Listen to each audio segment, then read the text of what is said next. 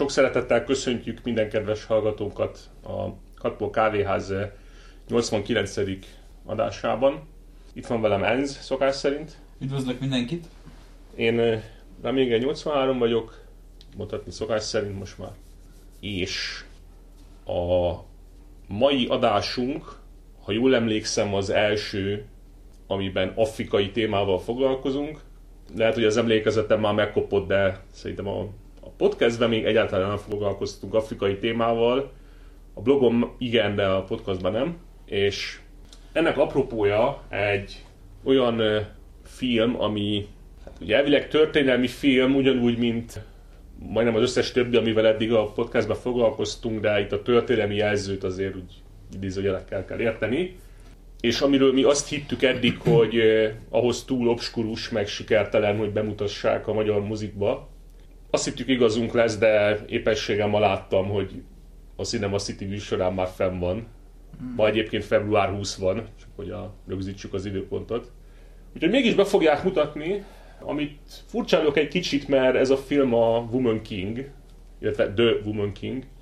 Ami már mondjuk az angolságot is megkérdőjelezi, mert igen. A Woman King-et az Queen-nek szokás hívni. Igen, hát a nő király, igen. Harcos, ez a magyar címe, nagyon fantáziadús. Egyébként ez a nő király, ez maximum olyan esetben játszhat, amikor mondjuk, nem tudom, azt hiszem a Hódító Vilmos után örökölte a trónt a lánya, akit ugye akkoriban nem nőként kezeltek, hanem férfiasítottak, tehát hogy... Hát most, ha nyelvtannát szúrni akarunk, akkor menjünk bele a királynő és királyné szavak közötti különbségbe, mert az jó, is de ez az magyar kérdés, a Woman King-ek, tehát hogy... Azért igen. Tehát nyelvtanilag teljesen nonsense a film címe, és nem ez az egyetlen nonsense a filmmel kapcsolatban, de erre majd mindjárt rátérünk. És hát ahogy felvezettük, ugye ez afrikai téma, de nem is jelenkori téma, ahogy arra utaltam, hanem ez egy történelmi film. 19. század elején játszódik a cselekmény, egészen pontosan 1823, amikor a világnak azon pontján tényleg történtek fontos dolgok, de ezek a fontos dolgok és ezt a poén már elsütöttem biztos többször a podcastbe, a Moszkvában zsigulikat osztogatnak kategóriájába esik. Azok kedvére, akik ismerik a Jereváni Rádióval kapcsolatos régi Kádár korbeli vicceket, tehát hogy volt egy ilyen fontos esemény, illetve eseménysor, amit a film feldolgoz, de nem így, meg nem ők, meg nem ilyen módon, és a többi. De hogy ne általánosságokban beszéljek, a film a Dahomey királyságban játszódik, ami egy nyugat-afrikai állam volt, 17.-18. században, illetve hát a bukása majd a 19. század végén következik be. Kulturálisan egyébként szignifikáns állam, mert a Homi kifejezés, ami a néger, vagy hát elnézést, afrikai-amerikai szlengben létezik, és a barátra vagy haverra utal, ez egyébként a Dahomey nevéből származik. Akik, ugye. És viszonylag, nem volt egy relatíve jelentős és nagy területű állam ott Nyugat-Afrikában, mert voltak ennél sokkal nagyobb, értem úgy, hogy területre is, meg népességre is nagyobb államok, de Dahomey relatíve fontos politikai szereplő volt. Javíts ki, hogyha elég régen olvastam ennek utána, meg kell mondjam, hogy külön a podcastre, emiatt nem készültem a Dahomey történelemből, ezért mindenkitől elnézést kérek, szóval javíts ki, a tévedek. De nekem úgy rémlik, hogy ez hát körülbelül egy ilyen nyugat-afrikai Poroszország volt, tehát hogy egy olyasmi relatíve kicsi és ami gazdaságilag inszignifikáns tényező, ami viszont egy kurva erős hadsereget szervezett, már egy afrikai környékbeli országokhoz képest, és hát gyakorlatilag katonai terrorban tartotta a szomszédjait, állandó rajtaütéseket szervezve, és hát ugye nem állunk el nagy titkot, hogy ezeket az összerabolt foglyokat aztán utána eladták a gonosz transatlanti rabszolgakereskedő fehéreknek. Igen, valóban. Központi téma lesz a filmben is, meg a podcastünkben is a rabszolgakereskedelem. Az, hogy a filmben miért, az szerintem úgy elég könnyen kikövetkeztethető. Van egyébként egy kis kelet-afrikai ország, ami ugye Eritrea névre hallgat, és őket szokták még Afrika poroszainak nevezni, de hát Dahomey nagy szerencsére ők a keleti parton vannak, tehát jó messzire. Mindettől függetlenül valóban a Dahomeyra is rá lehet vigyeszteni ezt a jelzőt. és az a erősen militarizált jelleg, ami jellemezte ezt az államot, főleg abban csúcsosodott ki, hogy hát többé-kevésbé egyedülálló módon Afrikában, tudtam azt szerint, ugye nőket is a hadseregbe toboroztak, vagy hát nem toboroztak, elnézést, hanem kényszerítettek, illetve felfegyvereztek. Tehát női alakulatok is voltak. Nem csak Afrikában volt egyébként ebben a korban ilyen novum, hanem így igazából. Szerintem ezt világszintre is nyugodtan kiterjeszthetjük. Tehát, hogy... Jó, hát én nem vagyok egy történész, de én nem sok államról tudok, ahol ilyen nőkből szervezett katonai alakulatok működtek bármikor. Jó, hát a Szovjetunióban voltak ilyenek, de ott is csak a második világháború alatt. Tehát... Jellemzően ugye az ipari háborúk előtti időben a nők akkor harcoltak, amikor ugye szükség megkívánta, tehát hogy szervezett katonáskodás a nők körében nem folyt, ugye most nyilván ilyen egri várvédő asszonyokra, meg ilyenekre gondolok, meg ugye Japánban is a szamuráj feleségek azért megvitték a birtokot, ha épp a férj, nem tudom, a Takugavával harcolt valahol a távoli vesztességbe. Tehát, hogy voltak ilyen példák, de ugye ez jellemzően lokalizált és végső eset volt. De olyan, hogy effektív harcoló erőt szervezzenek belőle, ami rendes körülmények között is működik, ez szerintem egyedülálló. Igen. És éppen ezért úgy ismeri őket a nyugati történetírás, hogy a Dahomey amazonok, ami, hát jó, értem, hogy miért használják ezt a jelzőt, de most belemehetnénk abba, hogy az amazonok az ugye mitológiai jelenség volt, de nyilván más étkézláb európai ember számára érthető jelzőt nem lehet rájuk használni, csak ezt. Ők természetesen nem használták ezt, mert az amazonok létezéséről ők nem tudtak. Nem olvastak túl sok ógörög drámát is egyéb hasonló. Igen, ők egyébként ugye Agujinak nevezték saját magukat, illetve az alakulat még Mino néven is futott, ami hát valami helyi, lingvisztikai különlegesség lehet, de ez most mindegy. És hát szerintem amilyen mértékben Dahomey neve egyáltalán ismert ma a nyugati világban, most leszámítva a Dahomey kifejezést, ami innen ered, mint haver, 99%-ban azért van, mert léteztek ezek a harcos nők. Más olyan nagy öröksége nincs Dahomeynak, bár hát, mondjuk sok afrikai állam van még, amiről ezt el lehet mondani. Szerintem úgy Afrika a 19. század előtti történelemére igaz ez, hogy így nyomokban valahol találunk rá utalást, hogy ez létezett, de...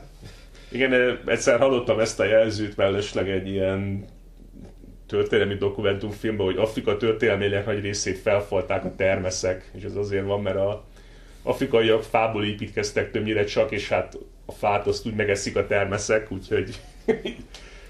Hát másrészt meg ugye az írásosság nem volt egy kiemelkedően jelentős az afrikai törzsek között, ugye szájhagyomány útján adtak át főleg a törzsi tradíciókat, történeteket, ugye stb. Ez ugye egyrészt megbízhatatlan forrás, meglepő módon. Másrészt pedig ugye vagyok egy-egy törzsnek a felbomlásával, ami így a berlini konferenciát követő tömeges kolonizáció alatt megvalósult. Ez gyakorlatilag ugye néhány évtized alatt kihaltak ezek a tradíciók. Ugye, nem sok maradt meg ezekből a dolgokból. Amit Afrikáról ismerünk, az körülbelül arab, meg európai utazók, meg több ilyen egyéb történetírók jegyezték le. Helyben szinte semmi sem maradt. Igen, ami azt illeti, ezt érdemes el is mondani, hogy amit Dahomeyről és az amazonjairól tudunk, idézőjelben, az 100%-ban igazából a brit, illetve kisebb részt amerikai misszionáriusok, illetve diplomaták leírásaiból származik. A diplomatákat azért említem, mert ugye Dahomey és a britek között volt kétoldalú kapcsolat, és ezért néha érkezett egy kisebb létszámú diplomáciai küldöttség oda, hogy ott különböző dolgokat megvitasson, és tőlük származik sok idézőjelben sok leírás. Hát gyakorlatilag az összes, igen. Egyébként kicsit kitérő itt a történelmi vonaltól, de szerintem érdemes erre is kitérni, hogy ugye manapság ez az afrocentricizmus, meg kritikarist theory, meg ezeknek a korában, amikor hirtelen nagy népszerű lett Afrika a fehér liberálisok körében. és muszáj valami afrikai témát készíteni. Az elképzelt afrikai. Kurva nagy gondban vannak, és ezért van az, hogy a legfontosabb fekete kulturális termék a Marvel által létrehozott, vagy sikerül Black Panther, mert hogy hát... Amit ugye két idős zsidó talált ki. Igen. Nem mondjuk, hogy fehér, tehát... Jó, hát igen, fehér. Jó. Két fehér ember talált ki, és... Na hát most... Ez szerintem válasz arra, hogy ha nagyon afrocentrista, meg ilyen tartalmat akarunk kirakni, akkor miért muszáj a fehér történelmet, meg a fehér múltat befeketíteni, úgymond, tehát hogy... Miért kell Néger Mannerheim tábornak, meg ilyenek, mert tehát, nincs a fekete kulturális termék, amire filmeket lehetne felhúzni, meg olyan kulturális örökség, tehát, hogy... Hát vagy ha volt is, az ahol nem tudunk, vagy hát nem ismert. Körülbelül nem tudom, a zulukra, meg zulu háborúkra, meg ilyenekre lehetne ráhúzni sztorikat, hát, de... Igen, mert most lehet, hogyha mondjuk, nem tudom... Medinában, ha van ott levéltár, azt feltúrnánk, akkor lehet, hogy elég sokat ásnánk, akkor találnánk valami 17. századi, mit tudom én, leírást egy utazótól, aki terjedelmesen ír arról, hogy most Tanzánia, vagy mai Tanzániában mit látott, de szóval ezek nem jutnak el hozzánk sehogy. Itt megemlíteném azt, hogy hogyan reklámozták a filmet, ez itt fontos dolog, mert szerintem, ha nem látjuk azt a sajátos előzetest, akkor sosem nézzük meg a filmet. Itt megemlíteném, hogy ugye volt egy film, amit kizárólag azért néztünk meg, mert egy ilyen elég humoros mém videót láttunk róla, ez a... mi is volt ez a... Hirtelen a The Exception, amit kizárólag azért néztünk, mert láttunk róla egy mémet. Hát szerintem a hallgatók ismeretik is, amikor második Vilmos császár dőlte büfölé az asztalt, ilyen ősszakálla van, és akkor tordivál, hogy Imi, betrayed me! Elárultak. Elvesztettétek a hazát, meg elveszejtettétek a hazát. Ez a második Vilmosnak a bukás jelenete gyakorlatilag. Azért is került bele egyébként úgy általában véve a filmbe. Igen. És maga a film egyébként kurva szar volt mellé, tehát egyetlen egy értékelhető része ez volt belőle. Hát, egyszer határesetként nézhető, nem olyan rossz, de azért. De mindenki most nem ez a téma. Én legalábbis úgy voltam vele, hogy hasonlókból néztem meg ezt a kiváló filmet is, mert hát láttuk az előzetest, és az úgy ütött, mint a buszkerék, szóval... Ugye itt arról van szó, hogy úgy emlékszem, hogy talán a 2022 elején volt, amikor először láttuk az előzetest, és az ugye azt a látszatot keltette elég ravasz módon, hogy itt egy olyan filmet fogunk látni, ami ugye a kultúrharcos környezetbe kiválóan illeszkedik, értendő ez úgy, hogy van egy afrikai, büszke, erős állam, ahol ilyen nemes lelkű, erős nők katonáskodnak, és jönnek a fehér betulakodók, és valamiféle győzelmes harcba őket elpicsázzák. A kb. 2 perces előzetesből az ember ezt hihette joggal. És hát mikor láttuk az előzetest, akkor gondoltuk, hogy ez valószínűleg nem egy túl minőségi termék, de azért mégiscsak egy nagyon egzotikus téma. Mégis ugye meg kéne nézni magunknak. Hát plusz ugye... Gyakorlatilag a film valószínűleg arra a marketing stratégiára épült, amit mostanában elég sok film meg sorozat épít, ez az úgynevezett hétvacsignak a jelensége, amikor valami tök irreleváns okból ugye ilyen ellentmondásosságot keltenek, és ugye ez a vita oda vezet, hogy akik utálják a filmet, megnézik, hogy tudják fikázni. De ugyanúgy kifizetik a mozijegyet, jó esetben nyilván lehet, hogy letorrentelik, de... Mélyen elítéljük az ilyesmit. Természetesen mi eddig minden elfogyasztott termékért fizettünk, és 2025-re tervezzük az összes megvásárolt DVD árát teljes egészében visszatörleszteni a Providentnek, de tovább lépve ezen a ponton.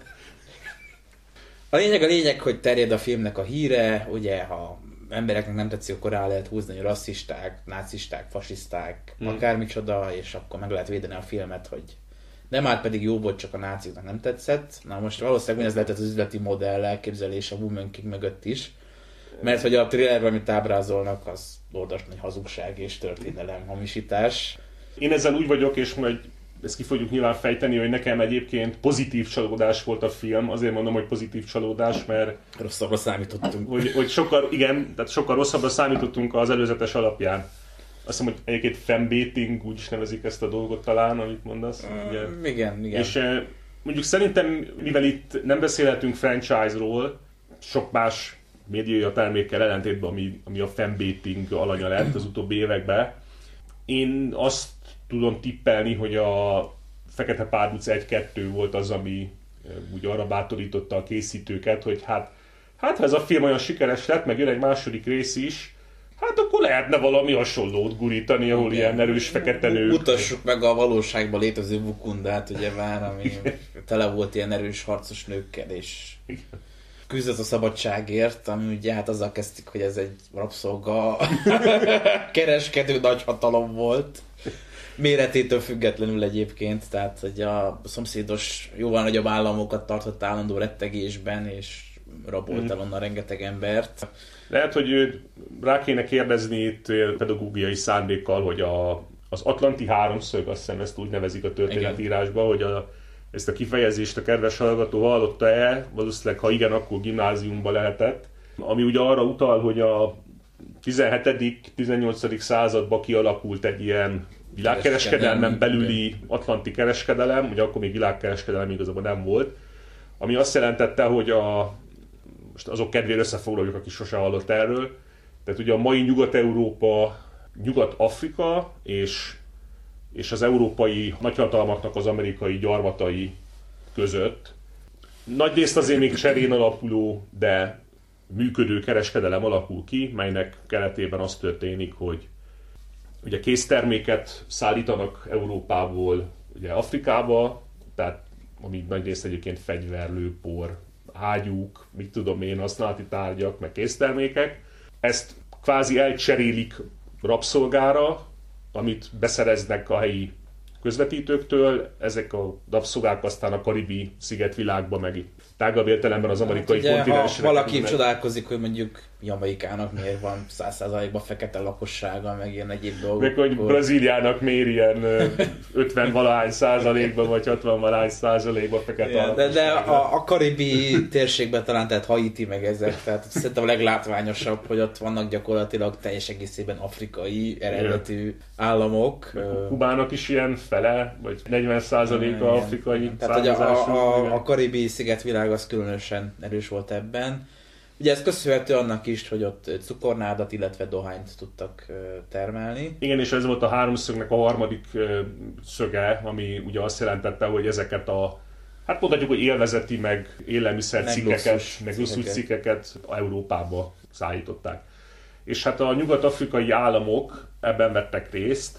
Nem vagyok afrikanista, de én egyet sem tudok megjegyezni ezek közül az államok közül, ami a nyugat-afrikai partvidéket uralta, és nem vett részt ebben a kereskedelemben. Tehát... Valószínűleg nem volt.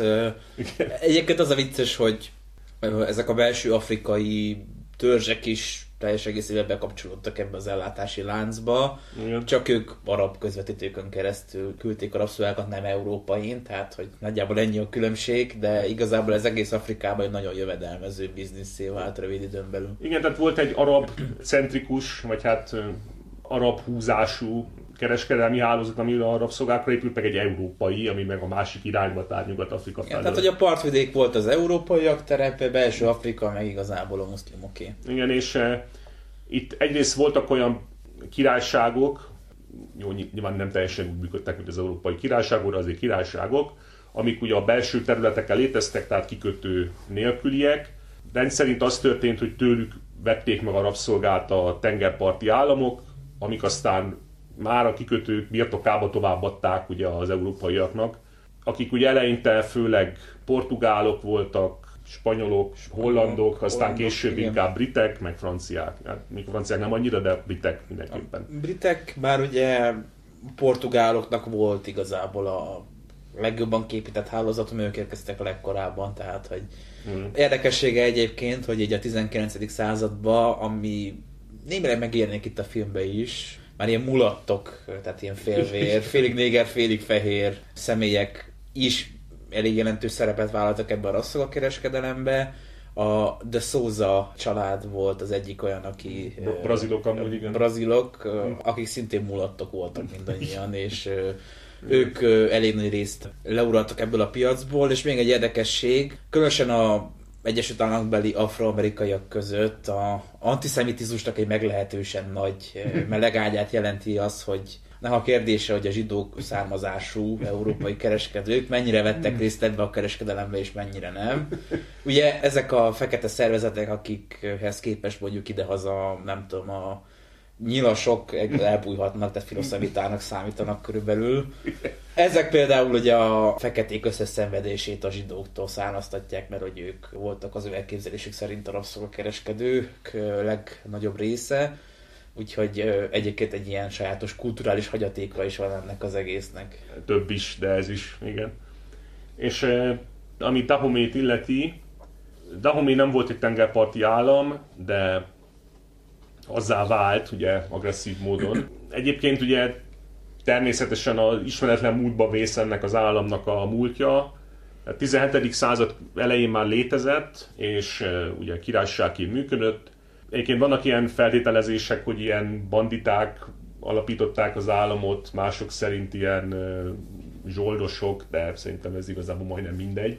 Tehát ugye olyan csoportosulás volt ez ennek az uralkodó osztálynak, úgy mondjam, az ősei, akik ugye ilyen pénzért, ugye harcoltak, kereskedtek, és aztán ugye elistandoltak maguknak egy államot. Gyakorlatilag mondhatjuk, mint a mameluk állam volt egykor Egyiptomban, ugye, hogy ilyen zsoldosokként kezdték, zsoldos rabszolgák, mit tudom én, és akkor utána felázadtak, átvették a hatalmat.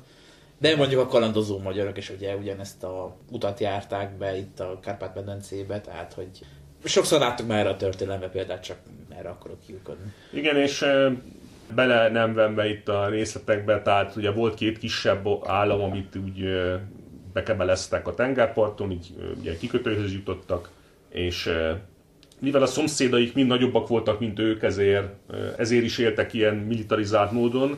Az Oyo nevű királyság volt az, amivel elhúzódó háborút folytattak, aminek a vége az lett, hogy mivel ugye sikert nem tudtak kicsikarni, ezért elfogadták a hűvéres állam státuszt.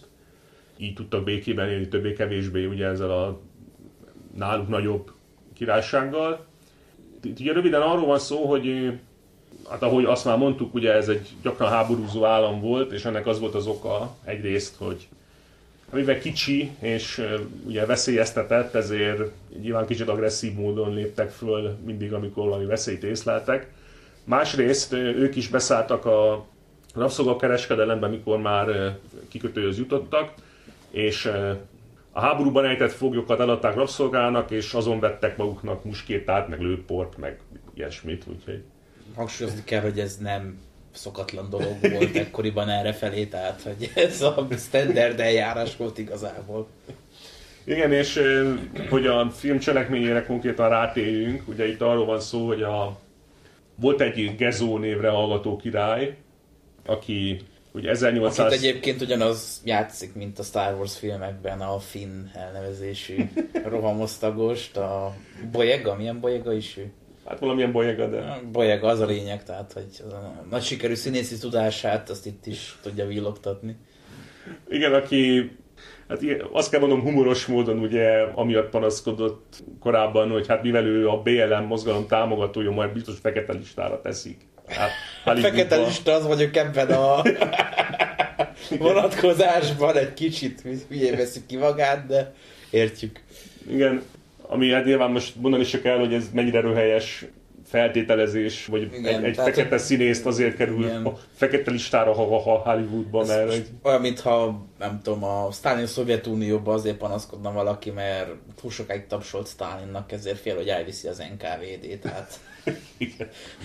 Na minden esetre ő játsza a Gezo nevű királyt, aki egész Dahomey történelmének legismertebb királya. Ő 1818-ban puccsal került hatalomra. Ennek is az volt egyébként az oka, hogy mivel ugye eléggé viszontagságos körülmények között létezett Dahomey, ezért, ahogy arra utaltunk, viszonylag extrém, szélsőséges módszerekkel gyakorolta a hatalmat, és viselkedett. Egyébként minden évben tartottak egy nagy elhúzódó ünnepséget, ahol csoportos emberáldozatot mutattak be, ami egyébként Afrikában, azt kell mondani, ekkoriban azért nem volt annyira elterjedt dolog, mint azt páran gondolhatnák, tehát ez még Nyugat-Afrikában sem volt bevett dolog. és ha egy király nem szerzett harci dicsőséget, illetve nem ejtett elég foglyot, akkor ugye gyengének ítélték meg az egész országban, és megrendült a hatalma. Így állt egyébként az Adandozan néven hallgató király is, aki elszenvedte ezt a puccsot, és ugye Gezo úgy került hatalomra. Itt el kell mondani előtte még, hogy az első írásos forrás, ami ezt a bizonyos Amazon alakulatot említi, ez 1729-ből származik. Most itt röviden beszélni kell az amazonok eredetéről. Az, hogy pontosan miért létezett, meg hogy, ez kicsit úgy múltba vész, de figyelembe véve azt, hogy mennyire militarizált állam volt, igazából az, hogy a nőket is felfegyvereztek, ez logikus lépés, igen. Ez nem meglepő. Ugye vannak olyan nyugati források, melyek szerint ezek a nők eleinte a kvázi feleségei voltak az uralkodónak, de teherbe esniük, meg gyereket szülniük, az tilos volt. Teljesen logikus, tehát egy harcoló alakulatot nem lehet fenntartani úgy. Ugye ezért teljes kudarc mostanában voltak ilyen próbálkozások, hogy a nőket bevonják a nyugati professzionális hadseregekbe, mert jellemzően csak a gyesig jutnak el, ennek ottani megfelelői. Igen, ezért van az, hogy az amerikai hadseregben szolgáló nőknek mindig 8-10%-a terhes éppen, szóval igen. Mondjuk egy ilyen éles katonai konfliktus esetén nem túl tanácsos. Igen. És eleinte ez az alakulat néhány száz fős volt, királyi testőrségként funkcionált főleg, illetve még feladata volt több leírás szerint az elefántvadászat, azért, mert az elefántcsont volt az egyik fő exportcikke a rabszolga mellett, ugye Dahoménak, sok más afrikai államhoz hasonlóan, igen. Nyugat-Afrikában is van mind a mai napig az elefántcsontpart elnevezésű terület, ami... Igen. Kettőt találhatunk, onnan kapta a nevét, ugye. Hát igen, mert az elefántcsontpart mellett ugye ezekben az évszázadokban létezett a borspart, meg a rabszolgapart, meg az aranypart, amiket most már nem így hívnak. A borspartot a dezsőjék fedezték fel. Most megcsípjük, oszi. Igen. És így eveznek. Ugye nem kell kitérni rá, hogy ezek az államok honnan kapták a nevüket. Na minden esetre, amikor sor kerül 1818-ban erre a palota forradalomra, akkor ez az alakulat már létezik, és úgy vannak hagyományai, és mivel hűséget fogadtak a királynak, ez szerint is cselekedtek, és mivel hűek maradtak a királyhoz, és megpróbálták megmenteni, ezért ugye lekaszabolták őket. De Gezo úgy vélte, hogy ettől függetlenül azért szükség van erre az alakulatra, és ezért újra toborozta, vagy újra szervezte az egészet. Igen, a toborzás szót inkább nem használom, mert félrevezető. Annyi változás történik, hogy itt ez a királyfeleség kategória az megszűnik, és kifejezetten rabszolga lányokból, tehát a többi afrikai állam elleni háborúkba fogjul vagy túlszul ejtett gyereklányokból szervezik újjá, és őket már gyerekkoruktól katonáskodásra nevelik. Ugyanúgy, ahogy egyébként egy ilyen női janicsár osztagot hoztak létre. Ilyen janicsár nők, igen, mert ami nyilván ott számukra bevett dolog volt, mert volt sok kötelezettség Dahomeyban, ilyen meglepő, ugye?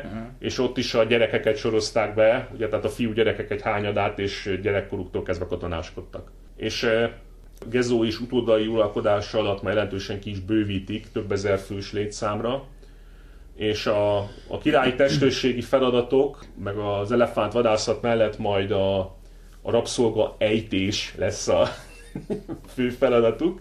Hát igen, most logikusan nézve védtelen falvak megtámadására felfegyverzetők is képesek, tehát hogy igen.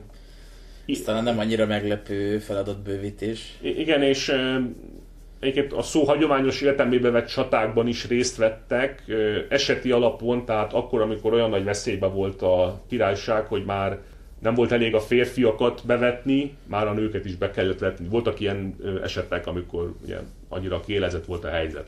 Na most ez a film, ugye ahogy utaltunk rá, 1823-ban játszódik Gezo uralkodása alatt, és hát hogy úgy fogalmazzunk, ugye Dahomey történelmének több valósnak nevezhető vetületét mossa össze.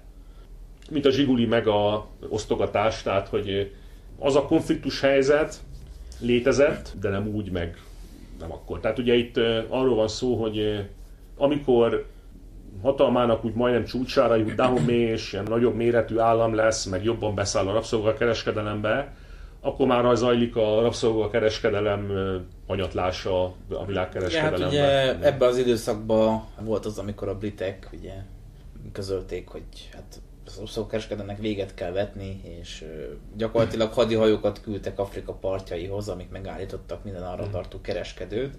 És ha rabszolgák voltak, akkor kártérítés nélkül elkobozták a hajót, és a rabszolgákat kirakták a legközelebbi parton, ami ugye, hát mondjuk úgy bad for business, tehát hogy ez eléggé visszavetette a rabszolgakereskedelmet, illetőleg több felvevő országban is megszűnt a rabszolgáknak a vásárlási lehetősége külföldről.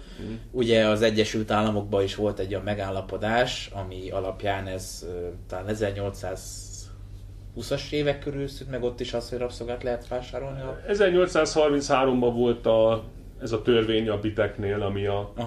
Igen, mindesetre valahogy hamarabb a USA-ban ez megszűnt, hogy a transatlanti kereskedelmen keresztül lehet vásárolni újakat, akkor pörgött fel ott ez a rabszolga pároztatás, hogy így fogalmazzak, vagy fialtatás, ugye? Hát ezt mondhatjuk így, igen. Tehát, hogy minél több gyereket szüljenek a rabszolganők, a feketék, és ezáltal legyen növelhető az eladható mennyiség, vagy munkába állítható. Igen, természetesen itt nem csak erkölcsi megfontolások játszottak szerepet. Itt ugye még két tényezőt meg kell említeni, az egyik az, hogy az új világban, tehát az amerikai kontinensen már annyi rabszolga volt, hogy igazából már önfenntartóvá vált a létezésük abból azokból, amit mondtál, tehát már igazából a rabszolgáknak a saját szoborulata ugye biztosította az utánpótlást.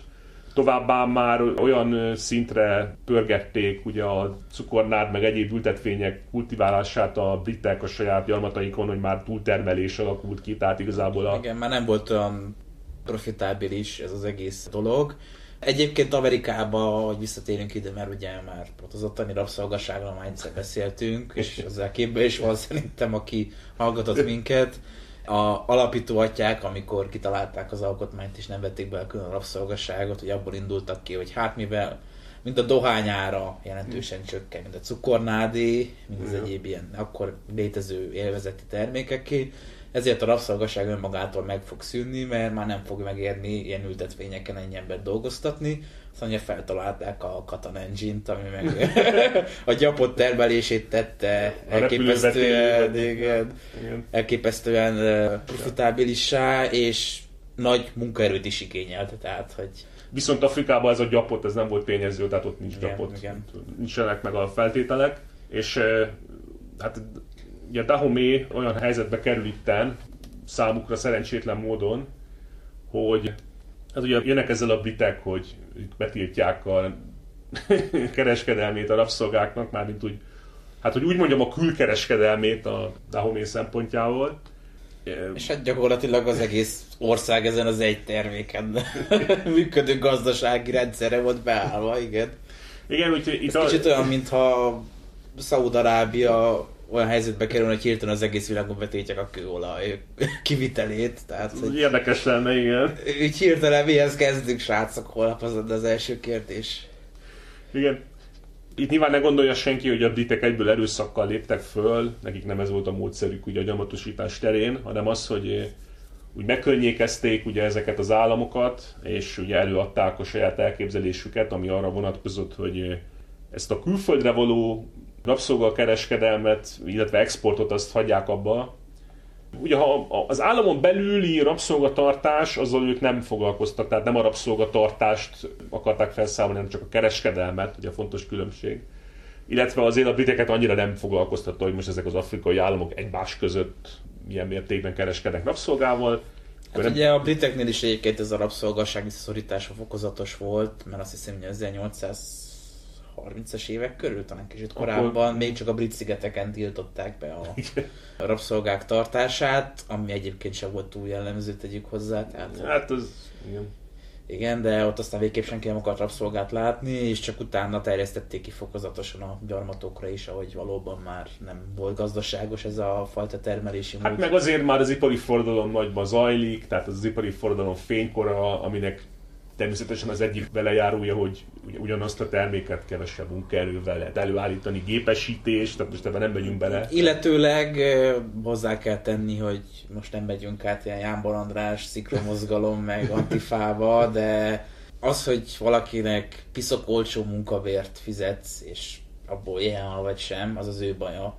És ugye özöllött be a népesség a városokba ebbe az időszakba, a társadalombiztosítás meg ilyenek nem léteztek még. Igen. Sokkal olcsóbb volt a Birminghambe beérkező prolit dolgoztatni, mint a gyarmatokon a rabszolgát, aki nem kapott fizetést, de cserébe etetni, megitatni, meg elszállásolni kellett. Megőrizni, igen. Tehát, hogy az az érdekes, hogy az ingyen munkaerőnél néha a bérből és fizetésből élő munkaerő az sokkal olcsóbb tud lenni. Meg az később a franciák ugye megtapasztalták, hogy nem biztos a legjobb ötlet a világon a négereknek a macsete használatát így akaratlanul is megtanítani. Szóval ugye ilyen tényezők szerepet játszottak, és Dahomey-t is megkörnyékezik a britek, és előállnak azzal az ötletükkel, hogy ők természetesen továbbról is békébe akarnak élni Dahomey-val, tehát semmi feszültség. De mi lenne, hogyha a pálmaolaj bizniszbe investálnának be inkább ezen túl, tehát a pálmaültetvényeket honosítanak meg, és akkor szépen az olajat megeladják, mert az is egy fontos ugye, iparcikk. Ennek egyébként az ágyazott meg, hogy van egy Abeokuta nevű nagyváros, sose hallottam eddig egyébként, csak erről hallottam. Biztos fontos. Csak ugye olvastam ennek kapcsán, ez a mai Nigériában van, és ez is egy fontos hatalmi tényező volt, egy városállam, amivel a britek egyébként nagyon jó viszonyban voltak, és ez az állam is szerzett ugye, tengerparti területet, érkeztek a brit meg amerikai misszionáriusok, és a városállam így vásárolta a nagy tételbe a puskát, meg a lőport, és 1851-ben Dahomey királya vezetett egy sikertelen hadjáratot, ugye a kekeckedő és egyre jobban felemelkedő és nagyobb hatalomra szertevő Abeokuta ellen, ami teljesen sikertelen volt. Egyébként az Amazonosztagnak is egy jelentős része itt elesett. És 1852-ben a szomorú Gezo király, mindig ő volt hatalmon, kénytelen volt egy olyan egyezményt aláírni a britekkel, hogy hát ezentúl eltekint a nemzetközi rabszolgakereskedelemtől. Dahomey későbbi története az, hogy a film szempontjából érdektelen, itt ugye még vegetál egy pár évtizedig, és aztán a franciák bekebelezik. Igen, hát és ugye, ami az amazonok harci értékét egy rendes csatában bemutatja, egy valódi hadsereggel szemben, tehát nem ilyen törzsi civakodásokról beszélünk, hanem... Meg hát nem a saját afrikai... standardek szerint, igen. Hadsereg szervezési szintjén. A franciákkal vívtak két csatát, azt hiszem. Kettő között eltelt pár év azért, de hát megsemmisítő vereséggel ért véget mind a kettő Dahomey számára. És elenyésző francia veszteségekkel. Hát ilyen 1 vagy 2 számjegyű francia veszteség volt, és mondjuk ilyen több ezer amazon a másik oldalon, tehát hogy azért... Igen, a franciák ugye leírták, hogy hát bátran harcolnak, meg félelmetesek, de hát a tényállás az, hogy azért nem olyan fegyverekkel, meg nem olyan szervezettel. Hát meg ugye feljegyezték azt, hogy például csípőből lőttek a muskétákkal, ami a korabeli pontosságot figyelembe véve. Valószínűleg arra jó volt, hogy ezeket az olyunkat elijeszgessék, de arra, hogy ilyen érdemi harci cselekményként funkcionáljon, ez édes kevés volt. Igen, és úgy most már tényleg a konkrét cselekményre rátérünk, most már ideje. Amikor a britek előálltak ezzel az ötlettel, akkor feszültséget keltettek ott a helyi elit körébe. Mert ugye elvileg abszolút monarchia volt Dahomey, tehát nyilván nem létezett ilyen népképviseleti szerv, az akkor se, meg ott se. De azért volt egy olyan hatalmi réteg, ami olyan tanácsként funkcionált, egy kvázi parlamentként, és az azért korlátozta egy kicsit. Igen. Olyan értelemben nem mondanám abszolút monarchiának, hogy az egy európai koncepció, ugyebár, ugye európai államszervezési rend között ez egy ilyen törzsi királyság volt. Szerintem igen. Ez a legpontosabb meghatározás, ahol van a törzsnek egy főnöke, de azért még vannak ilyen belepofázók. Hát meg ilyen törzsek halmaza, ahol a törzsfőnökök is ugye hűséget fogadnak. Úgyhogy, igen, tehát hogy ez inkább egy ilyen személyes kapcsolatokon alapuló rendszer volt, mint egy tényleges intézményekkel, meg jogrendel létező valami, tehát hogy... Igen, és valóban az történt, ugye a szintén a brit diplomaták meg misszionáriusok leírása szerint, hogy itt feszültség keletkezett, mert a vezető rétegnek volt egy halmaza, ami arra hajlott, hogy a britekkel tényleg meg kéne egyezni. Tehát abba kéne hagyni a rabszolga exportot külföldre, és tényleg átnyergelni erre a pálmaolaj dologra, meg jóban lenni velük, és hát volt egy ilyen szokásos, ilyen kemény vonalas, konzervatív réteg, ami meg arra hajlott, hogy hát nem, hát itt nem szabad behódolni, nagyon jó működő kis államunk van, és így tovább. Ezek szigorúan egyéni leírások, tehát az adott diplomaták beszámolóján kívül nincs ezekre bizonyíték, mert Dahoméban sem volt írásbeliség nagyon, de ugye arról emlékeztek meg ezek a diplomaták, hogy az amazonok parancsnokai, meg az amazonok zöme az a reformer tábort erősítette, tehát ők is arra hajlottak, hogy hát a britekkel azért meg kéne egyezni, például azért is, mert ugye egy kikötője van Dahoménak, és azt úgy blokkád alá tudják vonni, az meg úgy nem lesz kellemes. Különösebben nehéz valóban. Mert ugye egy haditengerészet meg tüzérség nélküli országgal szemben azért szóval hatékony tud lenni. Na, ebből származott ez a konfliktus, és a film ugye azt a trükköt veti be, hogy fogja ezt a létező konfliktus helyzetet, és áthelyezi egy évtizedekkel korábbi helyzetbe, amikor egyébként Dahomey a hűbéres állami státuszát akarja levetkőzni, és az Oyo királysággal háborúzik. Megint újra kezdi a harcokat az Oyokkal ellen. Igen, tehát két tök különböző eseményt egybe gyúr. Hát ugye a cselekmény lényege igazából az, hogy ugye a film úgy elképzel egy Dahomey-t, mert azt lehet mondani, hogy ez igazából teljesen fiktív, ami itt történik. Tehát, hogy... Igen, ez ilyen történelmi környezetbe helyezett Wakanda, ahogy mondtuk, tehát, hogy van néhány leírás, hogy beszéltek, igen, ahogy történtek események, de ugye ezen kívül így államszervezés, tényleges működés, hogy működtek az amazonok. Igen. Legalábbis kétséges, hogy erre bármiféle valós forrás fennmaradt volna. És hát felépít egy ilyet, ráadásul ugye azért kicsit úgy mismásol a történelmi események körül is úgy van, hogy itt mindenki nagyon ellenzi a rabszolgaságot, de a gonosz fehérek rájuk kényszerítették, ugye ezt el is mondják a filmben, hogy a fehérek idehozták erkölcstelenséget idehozták a fehérek, igen, mert előtte számukra ismeretlen volt ez a rabszolgaság. Bár annak alapján, amire az ember következtethet az előzetesből, egyébként ugye a fehérek, meg a gyarmatosítók nem egy érdemi tényező a filmben igazából, tehát...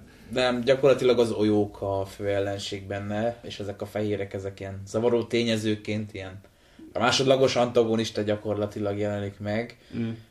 És hát ugye, ahogy a Fekete Párducból már láthattuk, amikor a fekete etnonacionalizmus mutatja be, vagy annak ilyen csíráit, ugye teljesen elfogadható olyan üzeneteknek a közvetítése, mondjuk fordított felállásnál ilyen hatalmas liberális meltdownt okozna, tehát hogy hát kicsit ilyen játszadoznak ezzel a lehetőséggel fellébentik, hogy a főszereplőnő egy ilyen interracial kapcsolatba kezd a félig fekete afrikai portugállal, brazillal, aki odaérkezett, mert az anyja onnan származó rabszolga volt, vagy valami hasonló volt a sztori.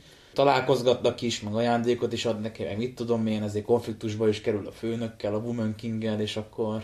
Kicsit úgy meglibenti a lehetőségét, hogy lehet valami, és aztán látjuk, hogy nem. Egyszer csak elválnak, és így nő jelzi, hogy neki a sajátjaik között van a helye, és keveredés az rossz. Most képzeljük el azt, hogyha mondjuk egy fehér nőre egy ilyen fekete férfi elhalmozná a affekciójával, és ő visszautasítaná, tehát hogy milyen gyakorlatilag Hitlerre lenne egyenérték az a rendező, aki egy ilyesmit belerakna egy filmbe.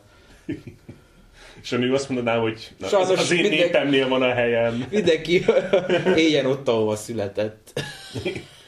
Egyébként a film még többek között abban is eltér az elég hazug előzetestől, hogy a cselekmény kétharmada igazából ilyen afrikai barátok közt. Érdekes a beetetés, mert a film elején van egy ilyen nagyon intenzív ilyen összecsapás, egy ilyen éjszakai csata, hát vagy ilyen csata jelenettel indít, igen, ahol... Csihi-puhi, puf-puf megy rendesen. Vicces módon, ezt azok kedvéért mondom, akik valamennyire ismerik a hadtörténelmet, hogy azért elég humoros ebből a szempontból ez a jelenet, mert ugye adott egy ellenséges ilyen őrjárat, amik éppen kifosztottak valami falut és foglyokat ejtettek, és aztán így a tábortűz mellett így kiengedik a gőzt éppen, meg így pihennek, és jön az amazonosztag a sötétbe, így a fű alatt, és nem az történik, hogy így meglepetésszerűen lerohannák ezeket a szemétládákat, nyilván ami célszerű ilyenkor nem, hanem így zajt csapnak direkt jóformán, és aztán úgy kiállnak így a mezőre, hogy láthass. Először beállnak egy ilyen bedeszvágó képhez, hogy mindenki lássa, hogy ők mennyire coolak, meg királyak, és utána harcolnak csak. Igen, és akkor így rendkívül idétlen ilyen nyerítéssel lerohanják az ellenséget. Nem tudok rá más jelzőt mondani, ilyen igazából ilyen víjogás, vagy nem tudom, ami a... Én vizélek neveztem el őket a filmnézések közben, a csúlyogó asszonykórus, aki járt valaha ilyen népdalénekes asszonykórusoknál, azt tudja, hogy miről beszélek. Ahhoz lehet hasonlítani, ami a Xena című, sokak számára bizonyára ismert sorozatban Xénának ez a jellegzetes ilyen károgása volt. Igen, egy ilyen sajátos rikoltása, amit kiadott harc közül. Igen, ezt a Xena rikoltást veszi át a film, nem tudom, honnan vették, de szerintem nagyon idétlen, és semmit nem tesz hozzá pozitívan a filmhez, na mindegy is. És az elején látunk egy ilyen komoly hentelést, itt üsd vág, így csapják le az embereket, vagdosság őket le, és az ember ugye azt hinné, hogy lesz valami follow-up harc, de aztán olyan kb. Több mint egy óra hosszáig nincs. És ugye azt látjuk, hogy így az elképzelt belső élete így a királyi udvarnak, hogy természetesen a királynak van több felesége, de igazából az neki nem is úgy fontos effektíve, mert a legfőbb bizalmasa az a Naniszka névre hallgató tábornok, már mondjuk így nevezik, de mindegy. Nyilván a tábornok tisztséget ők nem ismerték. Egy ilyen, hogy is mondjam, a tenyeres talpas vonalat erősítő. Igen, meg úgy arcszerkezetre is. Olyan, hogy én a hágai háborús bűnösök listáján szoktam hasonló arcszerkezetű embereket látni. Tehát, akiket az afrikai polgárháborúból szedtek össze, igen. Tehát úgy néz ki, mint valamilyen sokadrangú hadúr, aki gyerekeket raboldott és gyilkolt falvakban. Körülbelül olyan arcszerkezete van. A karakteres, fogalmazzunk így, igen. Bár mondjuk egyébként az amazonoknál több ilyen eléggé androgyn kinézetű, sajátos génszerkezettel bíró szereplő megjelenik. Szerintem ezzel arra akarsz utalni, hogy nem fanservice szempont érvényesíti, tehát senkinek gondolja azt, hogy így ilyen... Black Beauty-kra lehet recskázni. Tehát ez nem ilyen eye candy, ez a szereplőgárda, tehát ott inkább arra fektették a hangsúlyt, hogy ezek harcos és harcban megedzett nők. De minden esetre ugye itt több mint egy óra hosszáig nem látunk így effektíve harcot, hanem most nem jut eszembe már a nevese egyébként a szereplőnek, de valami egyszerű nevű fekete lányt látunk, aki ugye megunja addig életformáját, és önként csatlakozik a... Nem megunja, hanem gyakorlatilag ugye a apja nem tudja kiházasítani, mert ilyen állandóan...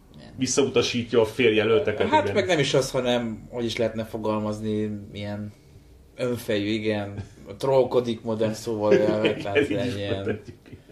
ilyen semmit se vesz komolyan, és mindig csak azt csinálja, amit ő akar éppen, tehát, hogy az apja így, aztán kiderül persze, hogy nevelő apja, és az az egyik ilyen plot twist a történetben, ami gyakorlatilag mondhatni, hogy egyedüli plot twist szerintem, ami van ebben a történetben, az ő származásával kapcsolatban, és azért a nevelő apja megunja, és oda viszi a királyi palotába, vagy akkor odaadja a királynak, kontozza, meg nevelje ő, meg mit tudom én. És akkor beállítják katonának. Ugye neki nagyon sok konfliktusa van a Woman King-gel, mert hogy ő egy ilyen kemény, megedzett harcos, aki állítólag hozzá van szokva a fegyelemhez, hát ezt a fegyelmet az amazonok csatájában nem látjuk, tehát hogy körülbelül, amit Hollywoodon megszokhattunk, hogy a kétség meglátja egymást, és így elfelejtik, hogy ilyen alakzat, meg ilyenek létezik is. Ilyen hangos kurjogatások közepette egymástak rohannak, és mindenki üt, amerre lát, tehát, hogy én nem tudom, milyen fegyelemről beszélnek ott a filmben, de mindesetre legalább koncepció szintjén előkerül, hogy a fegyveres alakulatokban szokott ilyen lenni. Az Olyókat egyébként úgy tették teljesen ellenszembessé a filmbe, hogy azzal az egyszerű módszerrel, hogy ilyen hosszú ruhát és turbánt viselnek? Igen. Turbánt viselnek. Ott rögtön is rajta, hogy ők a Boko Haramként vannak ábrázolva. Tehát ilyen arabra hajazó fizimiskáik van, tehát ilyen helyi arab cosplayerek, vagy helyi arab imitátorok. és ilyen ronda, rosszindulatú, ilyen szakállas alak mindegyik. Nem, ellenszenves férfiak. Rendkívül ellenszenves férfiak. Tehát az Oyo tábornok az meg különösen ilyen chicagói gangster kinézete van, és nem a 30-as évekre gondolok, hanem a modern Chicagóra.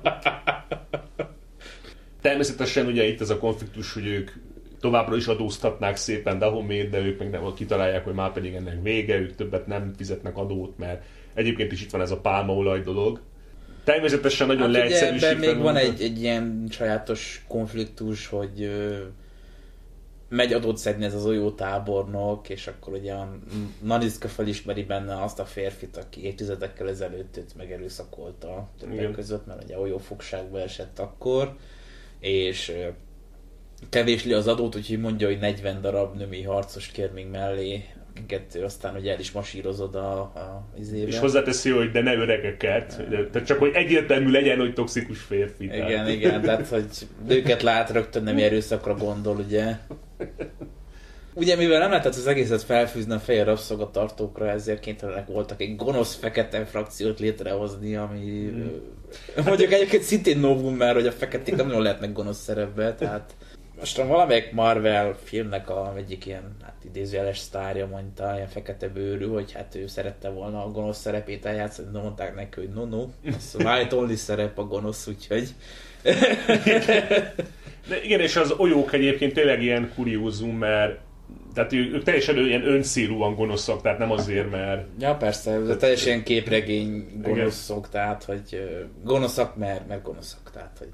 Még csak azt se lehet mondani, hogy mondjuk a fehérekkel nagyon haverok, vagy ilyesmi, nem csak egyszerűen arról van szó, hogy ők úgy kereskednek a rabszolgában, és akkor így számukra ennyi. Ugyanazt csinálják, mint Dahomey is csinálta, csak amikor ők csinálják, az rossz. Hát, igen. Azt is hozzá kell tenni, hogy ugye a valóságban semmi forrás, bizonyíték nincs arra, hogy Dahomeyba bárki fel akarta volna számolni a rabszolgaságot. Tehát ilyen nem volt. Vannak. Olyanok voltak, akik egyetértettek abban, hogy a rabszolga exportot kell megszüntetni más országokba, tehát Afrikán kívülre, a tengeren. Tehát ilyen volt, de na most a film nyilván itt kicsit maszatol, tehát úgy tüntettük fel, hogy itt a Naniszka meg a női, hát most így mondom, hogy ők valójában komolyan úgy gondolták, hogy nem, hát ez egy szégyen, hogy ezzel foglalkozunk, és ezentúl pálmaolajjal kell bizniszelni, az így nem járja, hogy mi itten feketékkel kereskedünk. Tehát... Meg biztos egyébként, hogy a Naniszkának van egy ilyen személyes konfliktusa a király főfeleségével. Lehet, hogy így lehet mondani, hogy a kedvenc feleségével, aki igen. Ugye mindig próbálja hatalmat szerezni a Gezo felett. Egyébként ez a feleség az egyetlen fanservice karakter, de őt nem sokat látjuk, szóval. Ja, tehát, hogy körülbelül ilyen diszkőnt egy ilyen Kardashian. Tehát... igen. Ez a tipikus fekete szépség, mondjuk így, tehát igen. Az ottani sztenderdek szerinti fekete szépség. Ő meg ilyen abszolút rosszként van bemutatva. Hát igen, ilyen számító... Szarkaverő, férjét csak befolyást, hatalmat akar felhasználni. Tehát igen, a férjét manipulálja, de nem olyan képregény gonosz, de azért... De ő is egy pozitív szereplő. Igen.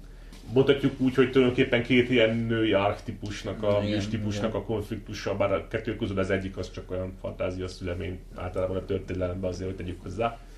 Mik vannak? És szerintem nyugodtan lelőhetjük a poént, ez nem olyan nagy, ez nem is olyan lényeges, hogy ugye a főszereplő lány, az a film végére kiderül, hogy well, actually... Hát, hogy nem igen, a több hetes, ugye nem erőszak után, hát Naniszka teherbe esett, és hát a gyereket nem tudta megölni, mert nem vitte rá lélek, ezért odaadta a jobb kezének, aki szintén egy eléggé ilyen androgűn, gülüszemű, abszolút antiszépség az a nő, tehát odaadta annak, hogy valamit kezdjen vele. Hát ilyen hermafrodita, igen. Körülbelül, és ő meg odaadta valami misszionáriusoknak, de hogy aztán nevelőapjához került somehow, és Dahomeyba visszakerült, és ugye bekerült ő is a seregbe, és kiderül, hogy ugye a főszereplő nő az a Naniszkának a lánya. Igen, és hűha.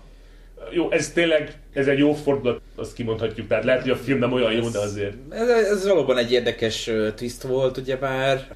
Viszonylag jól is felépítették ezt az egész, hiszen a kettejük konfliktusa igazából a filmnek az egyik fő vonulata. Ugye, ahogy említettük, a kemény fegyelmezett Naniszka, meg a önfejű, kicsi ilyen komolytalan, meg semmi mellett el nem köteleződő nő pedig a fizetnő pedig ugyebár, aki állandóan összecsapnak, ugye látjuk, hogy különféle ilyen csintevéseket végez ott a hadseregbe. Például puskapolt rakannak a próbababának a nyakában, ennek a fejét le kell vágni, és akkor nagy durranással robban le a feje a gyakorló babának, meg ilyenek, tehát hogy hasonlók vannak benne. Egyébként ez az egész kiképzés dolog, ez nem egy hosszú jelenetsor, tehát ez elég gyorsan elintézi a film, hogy hát igen, kiképeztük, igen. Megtanulják ugye a muskétát, hogy kell kezelni, meg a kardot, meg a lándzsát, és igen, igen. Valóságban is ezekkel harcoltak egyébként. Ezt a részt igazából szerintem felesleges is jobban részletezni, ja. Tényleg ilyen barátok közszintű, kikivel van jóba, meg kikivel van rosszba, és igen. Hogy alakulnak a személyes viszonyok, ilyen egetrengető dologra ne számítson senki ezen a téren. Igen. Még az jutott eszembe egyébként, hogy amikor néztük a filmet, akkor beugrott a Pozsonyi csata című, mert amit aztán látunk, az szerintem kicsit úgy arra emlékeztetett úgy realitásokba. Most elnézést, ha valakit megsértettünk ezzel, de hát ezt tudom mondani. Bár nem hiszem, hogy a Pozsonyi csatának olyan nagyon sok őszinte, már nem tudom. Szóval... Hát én nem hiszem, hogy ez egy tömegesen sikeres kultúrtárnyék lett volna idehaza, szóval... Igen, mert ha valaki el is fogadja azt az egész narratívát, azért ezek a rendkívül hosszú szarvú, ilyen antilop meg gnú lények, amiket... Antilopon lovagló, Áspád vezér azért az úgy odabaszott. Igen, mert ugye itt úgy futatódik a cselekmény, hogy van ez a bizonyos kikötő. Hát ha jól értem, akkor Ouidah, vagy Ouidah, valami ilyesmi, most nem annyira érdekes. Szerintem Ouidah, igen, amit úgy bekebelezett ugye korábban Dahomey, és a cselekmény jelentős hányada ott játszódik már. Ugye itt arról van szó, csak úgy felvegyük a fonalat, hogy mint aki jól végezte dolgát, ugye az Oyo küldöttség az elvonul, és hogy hát na, akkor jó kis üzletet kötöttünk. De aztán kiderül, hogy az egész természetesen csak átverés, mert megjelenik az a 20 Amazon, akiben úgy megegyeztek, hogy ők lesznek az ellentételezés, de ők igazából hogy nem megtámadják a különbséget. És... Kicsit ott ilyen zavart keltenek, ugye elvileg az a terv, hogy ott odaadják a követeknek a levágott fejét, kicsit ott felöltösnek pár embert, aztán beugranak a falakról a vízbe, és akkor elúsznak. És ilyen tutajokon várják őket a többi amazonok, tehát hogy ez ki van találva. De ugye látva az Oyo tábornokot, Naniszka meggondolja magát, és így ilyen párviadalban akarja ölni a répiszt tábornokot, ugye már. És hát ugye egyedül csak akkor nem tudjuk, hogy lánya maradott, látva, hogy mi van, és gyorsan lezár egy kaput, ami mondjuk eléggé helyesen van rögzítve. Igen, ez a... Melyik filmben is volt ilyen? A Robin Hoodban volt ilyen trükk, hogy így... Igen, gyakorlatilag igen, ilyen szerintem olcsó poén, igen. És hát a lényeg, hogy utána Naniszka meg lebassza, hogy nem adtad magad a tervhez, itt nem lehet hősködni, mert akkor meghalsz, és akkor ugye a második embere közli vele, hogy hát te nem tartottad magad a tervhez. Igen, ezért a jár a pluszpont, ez jól meg volt oldva. Igen, ez ugye, csak hogy jobban kibontsuk, itt arról van szó, hogy ugye... szemfüles hulon elvág egy kötelet, ami hogy nem tartja a rácsot, és ennyi volt az egész, és elzártak. Nem egy túl bonyolult szerkezet, igen. Ugye akkor el tudnak menekülni, ugye akkor megint van egy kis barátok közt. Hát ugye látjuk ezt a politikai konfliktust kibontakozni, hogy a királynak a kedvenc felesége az a status quo mellett van, Naniszka meg ilyen abolicionista, szabadítsuk fel összes rabszolgát, és ne adjuk el a gonosz fehéreknek, mert ők csak rosszat akarnak, vonalat képviseli, amelyiket rámutattál nem létezett ekkoriban. Ezt a sajátos liberális visszavetítést képviseli ekkoriban. Igen. Ugye aztán a konfliktus éleződik, mert a Olyók azok ugye támadást indítanak, és visszaemlékezve arra az esetre, amikor ilyen puskaport tettek a gyakorló babákba, Naniszkának van egy remek terve, és ilyen termeszvárakban rejtenek puskaport, ha jól láttam. Pálmaolajjal keverve. És gyakorlatilag ilyen korabeli molotov koktélokat hoznak létre, amikor az egészet begyújtják. És így a fél Oyo hadsereg, ami ott táborozott a termeszvárak között, így megsemmisül. Elhamvad a tűzviharban. Tehát... Igen, valahogy nem tűnt fel nekik ez a sok furcsa képződmény, amit ott vannak, és így odaverték a sátraikat, nem érne. Mi baj lehet belőle, ugye már? Aztán ugye utána az olyok visszavonulnak Idába, de magukkal visztek néhány foglyot is, akiket foglyul ejtettek. Köztük a főszereplő nőtt meg neki az ilyen, mondjuk úgy mentorát gyakorlatilag, igen. Ott a kiképzésen végig kísérte a sorsát, meg még egy harmadik barátnőjüket, aki most már nem tudom, tök lényegtelen. Vannak egy páran, de mindannyian úgy néz ki, úgyhogy... Tegyük hozzá, hogy ilyen rendkívül gondosan szállítják a foglyaikat az olyók, mert így ott van egy ilyen lovaskocsi, és ott túl rajta az egy fickó, és sose néz hátra, hogy amúgy mit csinálnak ezek, ja, és egyik le tud gurulni, igen, és mindenkinek elmondja, hogy mi van, mi zajlott, mi történt, és akkor a király ugye közli, hogy Naniszkával ki lett nevezve a Woman Kingé. Ami egyébként nem létező tisztség volt. Igen. Tehát a félreértések elkerülése véget nincs annak nyoma, hogy Dahomeyban létezett ilyen, hogy a társuralkodó nő, meg valami nádorasszony, tehát nincs ilyen, nem volt. Tehát. De ebben az alternatív valóságban van. Ugye itt van egy másik nagy konfliktus helyzet a királlyal, mert a király itt igazából valamiféle rendezésre törekszik, és úgy van vele, hogy na jó, akkor ezt most szépen megoldottátok. Hát úgy van vele, hogy az olyókat már legyőztük, most már azzal kell törődni, hogy elinduljon az jól működő kis pálmaolaj kereskedelem, úgyhogy most már hagyja békén azt a néhány elvezett katonát, és azt úgy hagyják, és akkor ennyi. Készüljenek fel arra, hogy most akkor mit kéne fog csinálni.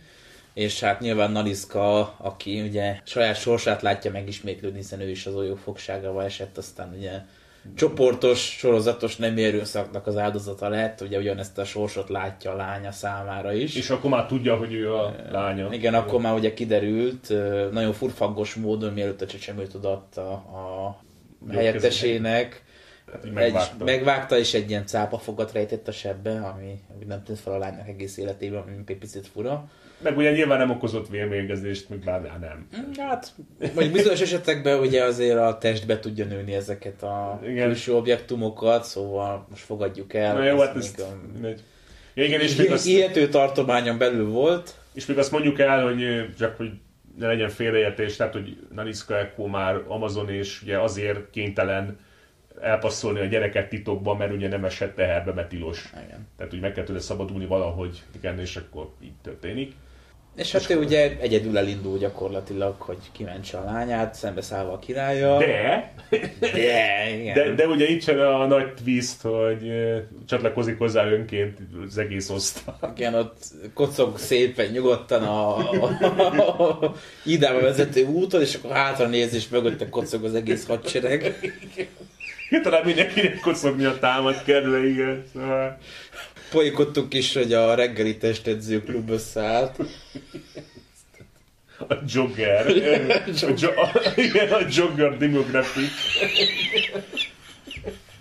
Bárcsak a hadsereg 13%-át teszik ki. A kocogók 52% közül kerül ki. És akkor... Aki érti, aki lenne, de most nem megyünk bele jobban. Nem megyünk bele, igen.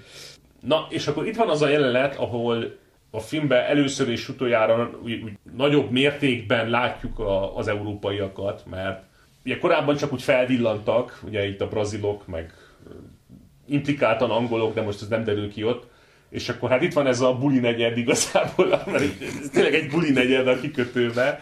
Hát ugye itt az ember arra számítani, hogy valami nagy harc lesz, hogy ilyen csípúj, de nem. Mert itt igazából az van, hogy ugye a buli negyedben ott fetrengenek az európaiak így... Bebaszva. Ilyen, berúgva, kurváznak, meg fetrengenek. És... Hozzá kell tenni, hogy ezelőtt még ugye van egy jelenet, ahol megpróbálnak az amazonok elszökni a aukcióról, ahol épp eladnák őket, és ugye a mentorát azt lelövik szökés közben, a lányt meg a barátnőjét meg ugye eladják, és a... lányt a vizé veszi meg ez a félvér csávó, aki ugye már tervezi elviszi Angliába, és milyen boldog életük lesz ott. Természetesen ő meg a női fanservice karakter, tehát ő meg a... Ja, igen, ez a buff. Tehát ő egy buff srác, igen, ilyen hosszú hajú, meg minden. Jó képű, meg mit tudom én. Igen, és ő már ugye elképzeli, hogy na akkor fogott egy feleséget. Na most akkor jön ez a nagy éjszakai rajtaütés, ahol igazából így... igazán lemészárolják az egész... Leverik a párőrt, aki ott úgy még talpon van, és akkor utána így a világtörténelem első fejezet ilyen BLM zavargását végrehajtják, tehát mindent kifosztanak, felgyújtanak, mindenkit megölnek. Akkoriban sajnos nem voltak sportcipők, meg lapos tévék, úgyhogy ez kimarad a kínálatból, de úgy igazából leég ez az egész negyed, és így nagyjából ennyi a harc. Most nem emlékszem ennek a rabszolgakereskedőnek, de ő megpróbál... Hát a hajóra menekülni, igen. Igen, és ugye neki sikerül is a fehér üzlettársa, vagy nem is tudom ki az, azt megöli. Hát a főnöke igazából. Főnöke az meghal. Az... Hát ugye egyébként az történik, hogy akarják vinni a partra kikötött rabszolgákat, és csak már el vannak adva, hogy na azért az áru az ne vesszen kárba. És akkor ezt látva ez a férfi fickó, ez teljesen meghasonlik önmagával, és szabadon engedi őket, ők meg így körülbelül széttépik a fehér főnököt, illetőleg belefojtják a tengerbe, tehát hogy... Hát összerúdossák és megfojtják, igen. Ez a félvér fickó, ez ugye a csónakot elviszi a egy-két emberével, azt hiszem, és csak elindulnak a hajó felé, és így ő megmenekül, de ugye nem tudja vinni, ahogy mondtad, nem tudja vinni a kiszemelt feleségét, mert igen. Ő addigra már... Ez volt az jelent az, amikor ugye a nő így ugye távolról látják egymást, és ő így mosolyog, és integet, és akkor ezzel... Kucsutint, és hogy igen, mindenki maradjon az övéinél, ugye már... Igen. És egyébként a harc, mint olyan véget is ér a filmben, és... Maguk a konfliktus helyzetek is véget érnek igazából. Hát ugye még itt ebbe a csatába öli meg az Oyo tábornokot, a Naniszka, ugye még ez a lezárás itt, hogy ugye idejött a rabszolgákkal, még itt nem tudom, malmozik valahol, és akkor találkoznak Naniszkával, és ő közlével, hogy te már biztos nem emlékszel rám, te toxikus férfi állat, de én vagyok az, akit megerőszakoltál, és így öli meg. Aztán ugye teljesen győzelem, hazakocognak. Igen, hát hazakocognak a zsákmánnyal, és odahaza már ugye közben zajlik a politikai helyzet, mert a király összehívott valami lakomát, és hát elég szarul vennék ki magát, hogy a Woman King nincs ott, úgyhogy kvázi ezt a kedvenc feleséget kezdik el kinevezni Woman King-é. Azért mondom, hogy kezdik el, mert hogy megérkezik Naniszka, rögtön felajánlja a kardját, hogy hát ő szembeszegült a királlyal, akkor most kezébe adja a sorsát, a király meg ugye hát így feldicséri, hogy hát micsoda nagy harcos, meg neki köszönheti a Dahomey, hogy létezik. Hát, a király meghasonlik, és azonnal felismeri, hogy actually végig tévedett, és ezért mégsem a feleség nevezik ki Woman King-e, hanem Naniszkát megint, ami nem stabil pozíció lehet, ha így... Csak úgy mondják, hogy a bocs, az előző az hülyeség volt. Ahogy éppen kedve tartja, ugye. Úgyhogy igen, ez egy stabil és komoly pozíció lehetett ebben az elképzelt univerzumban. És hát utána így ünnepelnek, táncolnak, látjuk, hogy a family bonding is megkezdődik, mert az anyja ilyen üres tekintettel nézi a táncoló tiktoker négernőket. A lánya meg oda hívja, hogy na gyere anya, táncolj te is, és akkor látjuk, hogy egymásra találtak, mint egy család. Törölgetve a könnyeinket pedig még láthatjuk azt is, amikor így hárman beállnak ilyen bedesz pózba, és nézik, hogy elhajoznak az európaiak, és ez az, Afrikát megvédtük a fehér... Igen, ez az utolsó jelenet, igen. A fehér mélytejtől. De ugye mindezzel együtt azért mondjuk el még egyszer, hogy az előzeteshez képest azért ilyen pozitív csalódás az egész történet. Igen, tehát, hogy annyira nagyot nem mertek hazudni, mint az előzetesben, igen. Ami még egyébként egy vicces dolog volt, hogy valami bollywoodi rendezőt leszerződtethettek a filmhez, mert ilyen táncolós, éneklős éneletből vagy 5-6 biztosan akad, ahol szerepe nincs, csak úgy elkezdenek táncolni, vagy énekelni, mert miért ne? Biztos volt valami vagy bollywoodi tanácsadó, vagy valaki a production teambe. Vagy látták a Triple R-t, és gondolták, hogy most az úgyis olyan népszerű, nem? Ide ezeket a trendeket meghonosítani. Azért mondjuk el a tisztánlátás kedvére, hogy az a király, aki a valóságban reformokat indított, és a britekkel aláírta ezt az egyezményt, ellene összeesküdött a trónörökös, meg a vallási vezetők. Egy sikertelen hadjáratba hergelték bele, majd megpucsolták sikeresen, és egyes leírások szerint merénylet, más leírások szerint himlő halálos áldozata lett. A reformjait vissza is csinálták, és Dahomey még a régi hagyományai szerint létezett pár évtizedig, amíg a franciák fel nem bukkantak, úgyhogy... Igen. Azt lehet mondani, hogy igen, tehát nem egy csúsztatás van a filmben, de azok a csúsztatások azért olyanok, hogy nem annyira látványosak is. Volt egy ilyen kvázi transz nevű karakter is, leszámítva elképesztő ronda amazonokat, egy valóban ilyen kvázi transz nevű, aki az udvari eunuk volt, igen. Nem tudom melyik színész volt, de egyébként az eunuk szerepét kiválóan játszotta szerintem, tehát meg úgy kinézetre is, ahogy az eunukot elképzeli az ember, és... Tökéletes volt. Szóval hát a film azért annál jobb, mint amire az ember számít. Ettől függetlenül azért. Aki mondjuk a Dahomey történelmről akar tanulni, ez ne itt kezdje, mert... Nyilván mondhatjuk, összes többi forrás is, ami létezik, az csúsztat, mert nem ők maguk jegyezték le magukról, tehát hogy valószínűleg a külső percepciók az lehet, hogy akár nem szándékosan, de mondjuk egyes kulturális tradíciókat félreértettek, erre számtalan példa van itt a történelemben. Elég csak megnézni, hogy mondjuk a perzsák mit írtak a vándorló magyarokról, tehát minden esetre ahhoz képest, amire számítottunk, jobb volt a film szerintem. Igen. Aki hihetetlen késztetést érez, hogy egy ilyen történelmi Wakanda témájú filmet megnézzen, az próbált tett vele, igen. Nyugodtan. Kára nem lesz belőle, elvesztegetett időt leszámítva. Tehát, azt a 2,5 órás, azt hiszem a filmben. Igen, amiről én a stáblistát, tehát 2 óra kvázi, ez effektív. És azt tegyük hozzá, azt eddig nem említettük meg, hogy ezt az angol, amit hallunk a filmben, az eredeti hangsáv, ez a afrikai angol, vagy nem tudom, hogy nevezik, hát tehát igen, ez a brit-afrikai angol, tehát az az angol, amit azok a feketék beszélnek, akik Nagy-Britanniába vándorolnak be, és ugye a kiejtésükről azonnal fel lehet őket ismerni, hogy ezek afrikaiak, nem pedig afroamerikaiak. Igen. Meg nem helyiek, tehát nem a helyi feketék, akik már születtek, tehát így, akinek ilyen perverzívója ezt hallgatni, az inkább az eredeti hangsávval nézze meg a filmet. De egyébként valamennyire számomra olyan humoros volt már, mert annyira... Hát egy ízes akcentussal beszélik az angolt. Annyira ízes volt, meg átható, tényleg így meghatározta az egész filmet. Így mindenki így beszél benne, aki a Dahomey karakter. Bár azt hiszem az Olyók is ugyanígy beszélnek, szóval semmi különbség, tehát csak az egy félvér karakter nem így beszél valóban. Hát ami a értékelhető részeket illeti, ugye, hát harcjelenetek szerintem ilyen bukundásak lettek, tehát hogy ilyen kötélen dobált kard, meg ilyen hasonló állatságok vannak benne. A felrobbanó pálmaolaj, napalm, termeszvárakról nem is beszélve, tehát hogy... Igen, itt ugye van egy ilyen jelenet, amikor köteleket kapnak az amazonok, mint az első fegyver, aminek a használatát el kell sajátítani, és az ebben először nem érte, hogy most mi, akkor marhát fognak be, vagy micsoda. De nem, valójában ilyen rövid szabjákat pörgetnek a kötélen, és így messziről csapják le az ellenséget, ami azért, úgyhogy mondjam. Tehát. Meg ilyen lándzsaszerű valamivel is harcolnak, körülbelül úgy, mint az ilyen Shaolin filmekben szokása a Shaolin szerzeteseknek, tehát hogy...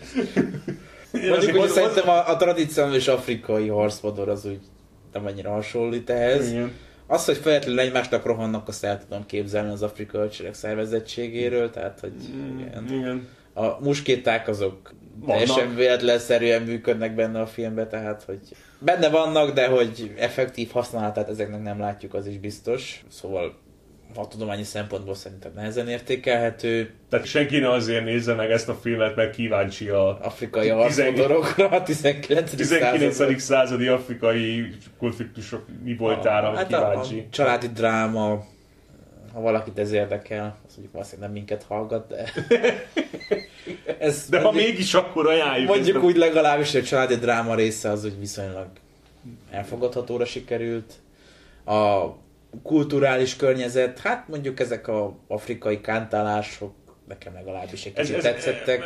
Ez a film szerintem a kultúrharc kontextusában úgy mondjam értelmezhető. Tehát úgy kell rá tekinteni, mint egy ilyen kultúrharc termékre. Gyakorlatilag, mert így szétszedve a filmet, hogy mi az, ami benne igazából érdekes lehet egy átlag európai nézőnek, hát az előbb próbálkoztam, nem csak mindent tudtam azonosítani, ami miatt úgy lekiülne valaki itt megnézni, de ha mondjuk arra vagyunk kíváncsiak, hogy mit gondolnak a mai liberálisok a korabeli afrikai viszonyokról, akkor ez nagyon jó képet ad, kezdve azzal, hogy ugye fehérek nélkül, amit ez a rabszolgasság, mint koncepció.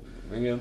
Ami, hadd nem mondjuk, hogy mennyi sebből vérzik, tehát hogy Igen, ugye a felkészültebb kultúrharcosok ugye ezt úgy közelítik meg ezt a témát, hogy hát létezett rabszolgaság máshol is, de amit ők úgy neveznek, hogy a Chattel Slavery, tehát ugye az ültetvényes rabszolgatartás, azt a fehérek találták föl, és nem tudom, ez érdemben mekkora különbséget. Mondjuk tény, de hogy most... Hogy nagyobb létszámokat jelent. Vagy most gonoszabb az, hogy valakit a világ másik felére viszel, vagy egy ültetvényen éljen, mintha nem tudom, elviszed a bányába, meg a római nagy birtokra, tehát hogy most őszintén szólva, vagy mint az arabok, akik konkrétan a mamelukok által hadsereget szerveztek a rabszolgából, és meghalni küldték őket, tehát hogy most ez... Igen. Én nem látom itt az érdemi morális különbséget, mert jó, más a módszer, ez valóban fehér novum volt, hogy így fogalmazzunk, vagy gyarmatosító novum, inkább úgy mondom. Igen. De hogy most ez bármiféle erkölcsi többlet negatívumot hordozna ez. Igen, és a film nem is durran nagyot egyébként, mert egyáltalán nem tett szert arra a sajtófigyelemre, amit valószínűleg vártak. Igen, mikor a trailer kijött, akkor úgy foglalkozgattak vele ilyen jobboldali médiumok, közszereplők, ilyen.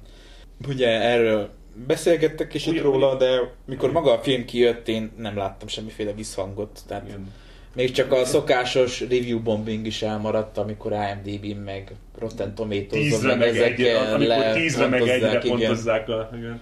Ugye a rendező nő még, aki egyébként nem fekete, hanem amerikai besorolás szerint fehér nő egyébként. Ő egy bőrt még azzal lehúzott erről a filmről, hogy amikor óriási meglepetésre nem jelölték Oscar-díjra a filmet, akkor ezt elkönyvelte, mint a nőgyűlölet és rasszizmus újabb hollywoodi megnyilvánulását. Igen, mert... Óriási meglepetésre ezzel magyarázta azt, hogy nem jelölték Oscar-ra. Igen, ez körülbelül majdnem olyan, mint a Boyegának a kommentje, tehát hogy aki bármikor hallott mostanában hollywoodi színészeket nyilatkozni, meg ilyen rendezőket, meg fejelseket, annak valóban az jött le, szóval elsőre, hogy ezek ilyen rasszista, nőgyűlölő, kisebbségellenes csoportok. Hát ez már évek óta, ez meg persze, hogy akinek nem tetszik az új Star Wars trilógia, az is náci, igen. Az ilyen toxikus férfi, stb. Ezeket már ismerjük. Akkor lett volna nagyobb szerencséje a stúdiónak, meg a készítőknek, hogyha néhány évvel korábban jut eszükbe ez az egész projekt, mert amióta Biden papa az elnök, azóta egy kicsit ugye alább hagyott a kultúrharcnak az intenzitása, relatíve. Néhány évvel ezelőtt szerintem nagyobbat robbant volna ez a dolog. Ha még valahogy Trumpot sikerült volna belecsempészni, hogy... Lett volna egy ilyen kövér szőke. A rabszolgakereskedő megérkezik, hogy time to grab some black pussy. Believe me, we'll make a big profit. Believe me, no one knows slave trade better than me. Erről már lecsúsztak. Sajnos igen, ez a window of opportunity, ez bezárult már nekik. Igen, mert mondjuk a Wonder Woman 2 azt még ezt el tudta sütni, mert az még akkor volt, de... Szóval elmaradt az a visszhang, amire nyilvánvalóan számítottak, úgyhogy nem is lett belőle olyan fontos kultúrtörténeti epizód. De szerintem még így is mondhatjuk, hogy tehát ajánlani tudjuk a filmet, nem lesz egy meghatározó élmény, de igen, egy esti szórakozásnak jó. Az embernek estéjépp nincs jobb dolga.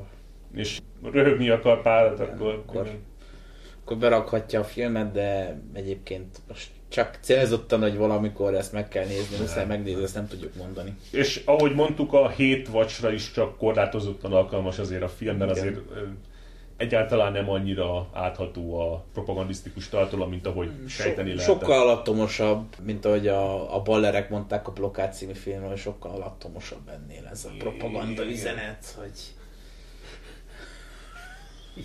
Jó, hát kuriózumnak kuriózum az biztos. Tehát ugye a színészek nem afroamerikaiak, hanem... Gyanítom, hogy egyhamar nem lesz egy ilyen afrocentrikus szemszögből bemutatott történet Afrikában, ami történelmi kosztümös.